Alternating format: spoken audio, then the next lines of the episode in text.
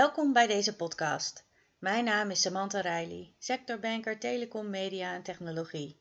En vandaag mag ik in gesprek met Ludo Bouw, CEO van Intermax, cloudbedrijf met een sterke focus op vitale sectoren zoals de zorg.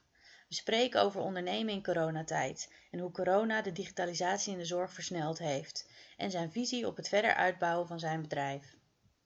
Welkom Ludo, dank voor de ontvangst uh, bij deze podcast. En ehm, ik wil starten met, uh, met Intermax. Waar, waar staat Intermax voor? Kan je daar wat meer over vertellen? Ja, ja dat kan ik.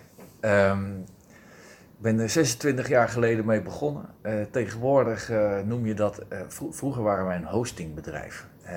en toen deden wij iets met internet. Maar tegenwoordig werken wij vrijwel uitsluitend als managed service provider voor kritische infrastructuur.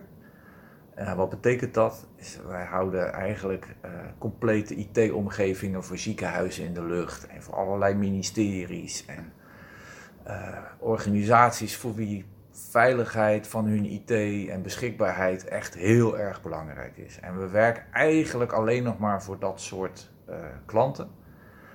Um, dat is een groep van ondernemingen, inmiddels zes bedrijven in de Intermax groep. Uh, meer dan 200 mensen. En die doen allemaal iets heel specifieks voor een bepaalde markt of een bepaalde technologie of een bepaalde doelgroep. Maar het is, de, de rode draad is dat wij eigenlijk helpen om zeg maar, mensen beter te maken met de IT-diensten die wij uh, leveren. Um, we zeggen wel eens gekscherend, we vinden het leuk om de wereld elke dag een beetje mooier te maken. Uh, en dat doen we met behulp van technologie. En uh, ja, daar staan we voor. En het is dan met name uh, cloud integratie, cloud regisseur. Ja, ja, tegenwoordig heet het allemaal cloud. Hè. Vroeger ja. heette dat IT outsourcing. dus je moet je voorstellen dat ziekenhuizen die hebben eigenlijk alles is IT tegenwoordig. Hè. Als, je, als je naar de groenteboer gaat en dan zijn kassasysteem en het pinnen, dat is ook allemaal IT. Nou, zo in een ziekenhuis is dat precies hetzelfde. Um, komt gigantisch veel informatie uh, de hele dag voorbij en die wordt allemaal ergens centraal opgeslagen. Nou, heel vaak is dat bij ons. Uh, en wij zorgen dan dat die IT-systemen op de achtergrond uh, altijd snel zijn en veilig zijn. En um, als patiënt merk je daar eigenlijk als het goed is helemaal niks van. Maar als wij ons best niet doen, dan, dan, dan heeft Nederland een probleem. En dat is heel mooi werk. Uh, daar kan je echt heel trots op zijn. het is gaaf om op een verjaardag te kunnen vertellen van nou, wij, wij houden dat en dat ziekenhuis in de lucht. Uh, uiteindelijk, wij maken natuurlijk geen mensen beter, want dat, dat moeten de chirurgen en de artsen en de verpleegkundigen doen. Maar wij helpen wel op de achtergrond mee om die, om die infrastructuur draaiend te houden. En dat is heel vaak met behulp van cloud technologie. Maar het is wel zo dat um, de meeste systemen die wij beheren, die draaien gewoon echt in Nederland. Uh, in een van onze vijf datacentra. Omdat wij zeggen, ja, die gegevens die zijn zo vertrouwelijk, die willen we per se uh, in de buurt houden. En zeker weten dat er niemand bij kan. En zeker weten dat het echt 24 x 7 blijft, uh, blijft draaien. En, uh, en dan moet je ook denken aan bijvoorbeeld werkplekken van verpleegkundigen. Hè, dat die, dat, die beheren wij. En gaan achter zo'n systeem zitten en die gaan in patiëntendossier uh, werken. Uh, uh, en die, nou, die zorgen wij dat die, dat die werkplekken het altijd doen. En bijvoorbeeld ook de security daaromheen. Hè? Dus we hebben hackers bij ons werken ja, betrouwbare hackers dan, hè, die gewoon aan de goede kant staan, aan onze kant. Ja, ethical hackers. En, ja, ethical hackers, ja. ja. En, uh, en die, die controleren eigenlijk 24 uur per dag of, of het wel veilig is en wie er allemaal aan de voordeur staat te rammelen. En als het dan toch fout gaat, hebben we ook een uh, unit die incident response doet. Hè, die dus overal in Nederland binnen drie uur te plekken zijn. Uh, om, om als het toch fout gaat, om effect, negatieve effecten zeg maar, te minimaliseren. Je ziet die hele dienstverlening daaromheen, hè, die, die, hele, zeg maar, de hele governance rondom IT, die proberen wij uh, te beheren en te beheersen, maar wel voor een specifieke doelgroep. Hè? Dus niet, niet zomaar voor iedereen die IT nodig heeft, want dat, dat zou wel heel omvangrijk zijn. En je kan ook niet overal verstand van hebben. zijn we inmiddels ook wel achter. En de IT zijn ontwikkelingen natuurlijk gaan heel erg hard. En wij hebben gezegd, we willen alleen maar voor vitale sectoren werken. En met name voor de gezondheidszorg in ons geval. En de zorg is natuurlijk extreem uh, geraakt door, door, door corona, logischerwijs. Ja. Hoe kwamen jullie met corona in aanraking? Wat merkten jullie ervan eind maart? Nou, um, het begon eigenlijk al begin maart. Uh, omdat uh, veel ziekenhuizen begonnen toen al te merken dat er verschuiving was in wat voor vraag er eh, kwam. En ja, wij, wij hebben corona beleefd net als ieder ander. Hè? Dus wij hebben ook, we waren ook, we vielen van de ene verbazing in de andere. Van ja, wat is hier aan de hand? Hè? Dus we, we, zijn daarop geen, geen uitzondering. Het grote verschil was alleen dat ziekenhuizen ons belden en zeggen: ja, wij willen deze week voor een paar duizend mensen uh, gaan videovergaderen. Kan je dat even regelen? We zeiden nou ja, dat kunnen we regelen, maar even, uh, ja, dat is wel een uitdaging. En we moesten eigenlijk alle zeilen bijzetten. En, en we hebben de eerste paar weken van maart, nou ja, ik zou bijna gekscherend zeggen, 24 uur per dag gewerkt om, om, om de boel aan de gang te houden. Om ook echt te zorgen ja, dat, dat, die, dat we, we maken gewoon echt onderdeel uit van, uh, van uh, vitale infrastructuur, ook als bedrijf dus we moesten ook bijvoorbeeld noodopvang regelen voor, uh, voor onze engineers. Die opeens met drie gillende peuters buiten, thuis zaten. En dan kan je zeggen, ja, dat heeft heel Nederland. Die zat opeens met hun kinderen thuis. Maar ja, als je nu naar een datacenter moet om de capaciteit uit te breiden voor ziekenhuizen.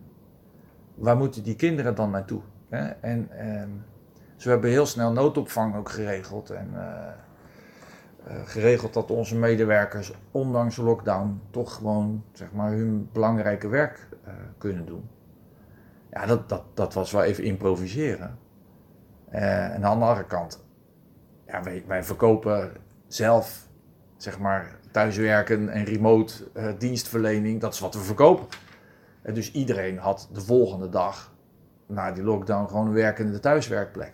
Ja, logisch, want het zou wel heel eigenaardig zijn als we dat niet voor elkaar kregen. En toch was het een hele operatie, want we moesten ergens uh, 70 uh, beeldschermen vandaan halen. Nou, toevallig hadden we die nog ergens in de opslag staan. Want ja, soms moet je ook een beetje mazzel hebben. Dus iedereen had binnen een dag een werkende thuiswerkplek. Want ja, je kan natuurlijk niet belangrijk werk doen als je aan de, als je aan de keukentafel zit en je pijn in je rug en je zit met schele ogen naar je scherm te staren nou ja, dat, uh, dat was zeg maar een geluk bij een ongeluk. Uh, dat wij gewoon, gewoon door konden. Maar het is ook gewoon wel balen dat je elkaar niet meer ziet. Uh, want kijk, in tijden van crisis werkt het echt wel goed als je bij elkaar zit. En je kan naar elkaar roepen, als jij nou dit doet, dan doe ik dat. Als jij naar die vent belt, dan uh, stuur ik die andere gasten een e-mail. Als jij nou de, techniek, de, de technische storing oplost, dan ga ik wel bellen met de klant.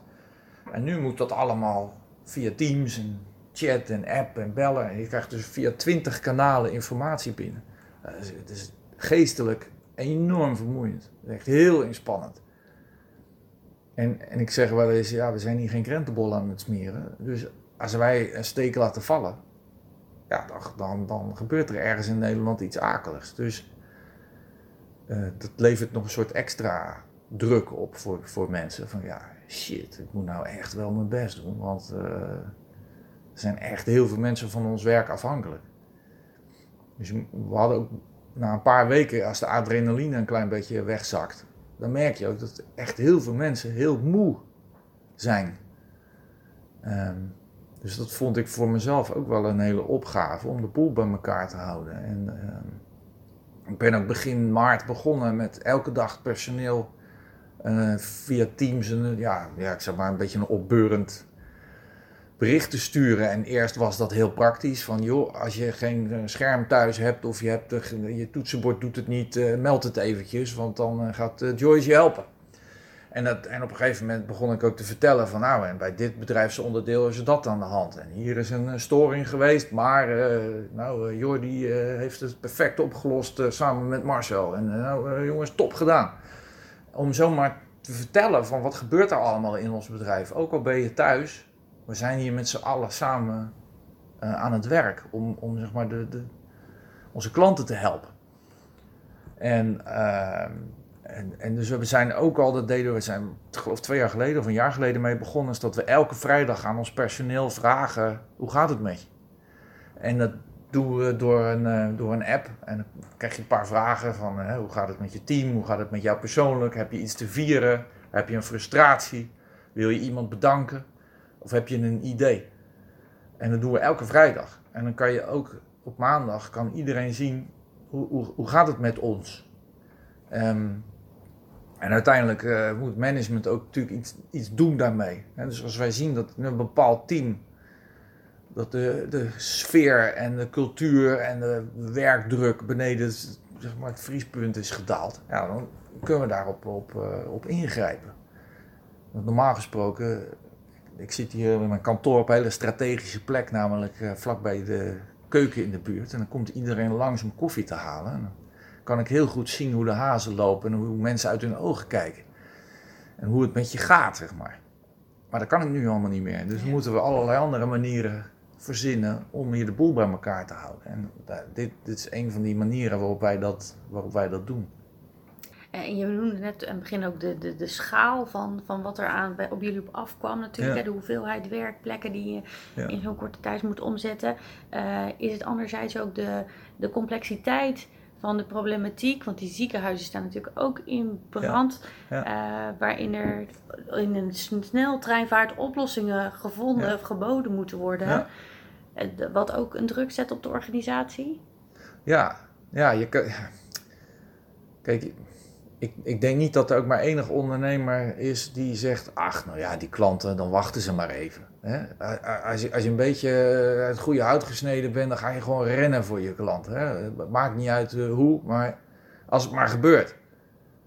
Um, en dat geldt in ons geval misschien wel in extreme mate. En dat maakt het aan de ene kant super gaaf. Hè? Want ja, we, we worden gewoon ook gewoon eindelijk, zeg maar, na 26 jaar erkend als, oh, die gasten die, zijn, eh, die, die, weten waar ze het over hebben en die, die kunnen ons nu helpen, want die zijn snel en betrouwbaar en nou ja, weet je, al die, al die mooie dingen die, die, die dan over je gezegd worden. Uh, dus ik vind dat we, we, we, hebben op bepaalde onderwerpen echt heel snel kunnen schakelen. En ook, uh, er moest een landelijk systeem komen voor de uitwisseling van uh, patiëntengegevens voor welke coronapatiënt ligt in welk ziekenhuis. want in Brabant was het heel druk en in Groningen was het wat minder druk. Dus er werden patiënten uh, uh, vervoerd van, van, van Tilburg naar Groningen. Nou ja, om die patiëntengegevens uit te wisselen, dat moet wel veilig, maar het moet ook nu. want mevrouw Jansen die gaat nu van Tilburg naar eh, Groningen. Dus we hebben samen met uh, Philips Voorcare en met Erasmus MC... we binnen twee weken zo'n platform uh, in elkaar gesleuteld... om die patiëntengegevens veilig uit te wisselen. Ja, daar hadden we, daar hadden we twee jaar geleden met z'n allen niet bedacht dat dat mogelijk was. Hè, want dan zeg ik, ja, maar hoe moet dat dan? En hoe zit dat dan met veiligheid? En dan moeten de commissies en de ministerie... En nou ja, voor je het weet... ehm, sterft het in schoonheid. Uh, en nu onder druk van corona kunnen er opeens heel veel dingen. Waarbij je natuurlijk nog steeds de kwaliteit en de veiligheid uh, zeg maar, op, op, op prio 1, 2 en 3 moeten staan. het gave is dat opeens in tijden van, van crisis, dat heel veel mensen heel vindingrijk worden. Uh, en zeggen, ja, maar als we het nou zo doen, dan is het en veilig en betrouwbaar. En het is volgende week klaar. dus dat is een crisis eigenlijk ook wel weer mooi. Er zijn heel veel ernstige problemen opeens op een hele creatieve wijze opgelost.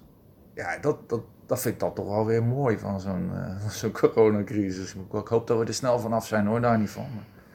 Uh, dus, en dat geeft ons ook weer de gelegenheid om, om ideeën die we al jarenlang hadden, opeens nu gewoon te kunnen verwezenlijken. En tegen klanten te kunnen zeggen: joh, weet je, we hebben, hier een oplossing voor. Laat ons maar even. Het is morgen klaar. En, en, en dan gaat, als het dan werkt, weet je, ja, dat is natuurlijk fantastisch. Dan gaat de vlag uit. Ehm, en het, niet omdat wij dan in de krant komen, want dat willen we juist helemaal niet. We willen helemaal niet in de krant komen. Laat ons maar lekker de man achter de schermen zijn. Ehm, maar we willen wel gewoon door onze kennis en kunde problemen helpen oplossen. want wat voor heel veel mensen een groot probleem is, is voor ons helemaal geen probleem. Want ja, hallo, we zijn ervan. Hè? We zitten erop. dus laat ons maar. Ehm, ja, en dat, ja, dat, dat, dan helpt het dat je ook 26 jaar ervaring hebt. Hè? En wat moet er gebeuren om enerzijds dat vast te houden? Want jullie hebben dat denk ik ook met partners gedaan. Denk je dat dat blijvend veranderd is en misschien de manier waarop je daar hebt samengewerkt? Ja, nou, ik weet wel dat we al vanuit het verleden heb ik er altijd al voor gepleit om gewoon te durven samenwerken met andere organisaties. En dat, dat, klinkt heel stom, want je hebt natuurlijk leveranciers en daar werk je mee samen. Maar uh, ik ben eigenlijk al nou, heel lang geleden begonnen met ook gewoon als je een probleem hebt, bel eens een concurrent op. Van joh, heb jij dat ook? Ben ik nou gek of heb jij dat ook? Ja, de eerste keer is natuurlijk best wel spannend. Want voor hetzelfde geld uh, verklaart hij je voor gek. En zeg je, heb jij dat probleem? Ach man, prutser. Dat, dat hè? En het blijkt dus eh, dat dat heel goed werkt. Dat je gewoon uh, ook heel goed kan samenwerken met concurrenten. En zeker in een industrie waar bijna niemand alle kennis van alle technologie heeft, is het eigenlijk heel normaal om samen te werken. En wij waren er dus eigenlijk al aan gewend om gewoon samen te werken met andere organisaties. En zeggen, als jij nou dit doet, doe ik dat. En wanneer moet het klaar? Oké, volgende week prima. Wie is hier de projectleider? Jij of ik? En dan niet gelijk gaan zeuren over, ja, wat als het fout gaat en wie's verantwoordelijkheid is het dan? Nee, we gaan er gewoon vanuit dat iedereen zijn beste beentje voorzet. Dat je gewoon eerlijk bent. Als er wat tegen zit, dat je het gewoon vertelt. Als je een fout maakt, dat je het gewoon netjes toegeeft en samenwerkt aan een oplossing. Nou, dat blijkt eigenlijk uh, prima te werken. En wij waren er dus eigenlijk al een beetje aan gewend. Als er dan iemand belt en zegt, joh, zullen we dit samen oplossen? Dat is het eerste waar wij zeggen, ja, tuurlijk. Wat kunnen we doen? en ehm, het heeft ons heel veel gebracht dat we daar eigenlijk al tien jaar geleden mee zijn, zijn begonnen. Is dat dan ook de kern waar uh, Intermax voor staat? Zoals je dat nu zegt, die partnerships, ja. bouwen met elkaar. Ja, ik denk dat uh, plaats 1, daar, staat, daar staan onze mensen. Wij noemen het intermakkers. Dus we gaan ook echt als, uh, als makkers met elkaar om. We zijn een beetje familie. Dus we moeten voor elkaar zorgen. En, en, ik vind het ook heel leuk om voor mensen te zorgen. Het is leuk als je service provider bent, dan moet je dat ook wel een beetje in je hebben. En op, en op, en op twee staan natuurlijk onze klanten. En op drie uh, staat, ja, hoe zeggen we dat? De samenleving. En uh, er zijn uh, concurrenten horen daar ook gewoon bij. En leveranciers hebben we ook keihard nodig. Goede en in slechte tijden. Nou, dat, dat was ook fantastisch om te merken dat wij leverancier opgebeld hebben en zeggen: we moeten nu de capaciteit voor onze klanten verdubbelen hoeveel voorraad heb je liggen? En die zijn ook gewoon uh, heel, heel de wereld af gaan bellen. Van joh, wie heeft nog voorraad geheugenmodules? En op een gegeven moment gewoon de hele voorraad opgekocht. En vanuit ja. Eh, China naar, uh, naar Nederland laten vliegen. Ja, dat is natuurlijk wel gaaf als je dan leveranciers hebt die, die ook weten wie je bent. En ja. niet van, wat, wat heb je nodig? Nou, sluit maar achteraan aan in de ja. rij, want er zijn nog 10.000 wachten voor u. Ik zeg, nee, die gasten van Intermax, die werken voor gezondheidszorg. Kom op nou even helpen. Uh, en al die anderen die moeten dan maar heel even wachten. Want dit is uh, kritiek en urgent. Ja, dat is natuurlijk wel fijn. Ja. Als je leverancier niet je alleen maar als een melkkoe uh, ziet. En zich afvraagt hoeveel marge die op jou maakt. Dus ik maak wel in die volgorde. Maar mensen komen, onze mensen komen op, nou ja, zeg maar echt de eerste plaats. Ja. Jullie hebben eh, behoorlijk wat verschillende bedrijven ook onder de groep. Kan je daar nog wat over vertellen? Ja. Hoe is dat ontstaan? Nou, het is een beetje, uh, soms ook wel uh, een beetje toevallig. Hè? Dan, dan, hadden we een goed idee en dat lieten we aan een klant zien. En dan zei die klant, oh dat wil ik wel hebben. En dan lieten we het aan een concurrent zien. En dan zei hij, ja dat wil ik ook wel hebben. Maar niet als jouw naam erboven staat. Oké, okay, nou dan maken we er een apart bedrijf van.